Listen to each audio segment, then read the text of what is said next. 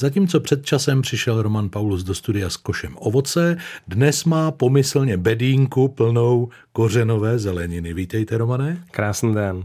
Když jsem se s maminkou začínal učit tradiční české recepty, máchla rukou a pravila, no tam přijde kořenovka, to je přece základ. A myslela tím mrkev, petržel, celer. Je to správně, nebo byste ještě do té skupiny něco zařadil, Romané? Je to určitě správně, stejně tak jako říkáme třeba divoké koření a myslíme bobkový list, nové koření mm-hmm. a mhm. pepř. Samozřejmě kořenových zelenin je ještě o trochu víc, tak si můžeme dneska povídat o těch klasických, ale i o nějakých eh, méně známých. Česká kuchyně se bez nich neobejde, mám pocit. Nevím, jak to mají ostatní kuchyně. Minimálně do vývaru a do svíčkové to umím dát i já, a to nejsem žádný lumen v kuchyni. To je ale asi úzké vnímání, příliš úzké z pohledu šéf kuchaře.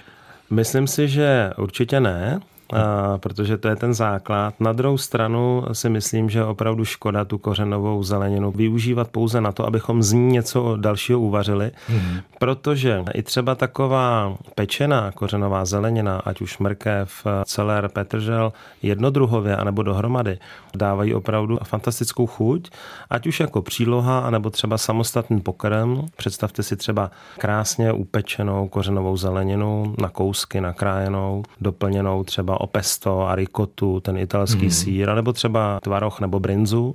Máte opravdu nádherný zeleninový pokrm, na kterém si pochutnáte a v podstatě, když teda to nebude ta rikota, ale nějaký lokální sír, tak je to čistě česká kuchyně. Mnozí možná máme respekt k tomu tepelněji upravovat a jíst jednodruhově, jak říkáte, budou za to moci možná vzpomínky na dětství, dušená mrkev a tak. Jak správně upéct tu kořenovou zeleninu, Romané, aby to bylo tak lákavé, jak jste před chvílí naznačoval? Ano. Tak úplně nejjednodušší je, když si tu zeleninu prostě nakrájíme na kousky, ne moc eh, velké, a potom je okořeníme solí pepřem, přidáme nějakou bylinku, olivový olej a pod pokličkou upečeme v troubě. Ono je dobré, aby byla opravdu přiklopená. Mm-hmm. Já musím ale říct, že ještě o něco raději tu zeleninu peču v celku. Takže třeba celý pečen celér, ten je dobré dát do alobalu, podobně jako když mm-hmm. pečeme třeba brambory. A když ho potom rozříznete, krásně měkký, vonavý, šťavnatý, tak ho můžete třeba ještě krátce, když máte grill, třeba ogrilovat, nebo opéct na pánvi, dává opravdu fantastickou chuť a myslím si, že kdo ho jednou takhle ochutnal, tak eh, často třeba ten pečený celer třeba vymění i za steak. Což se vyplatí peněžně. To tedy ano, budu to muset vyzkoušet při svém vztahu ke stejkům. A ještě drobný dotaz. V německé kuchyni jsem zaznamenal docela zajímavé využití celeru a to bramborovo-celerová kaše jako příloha.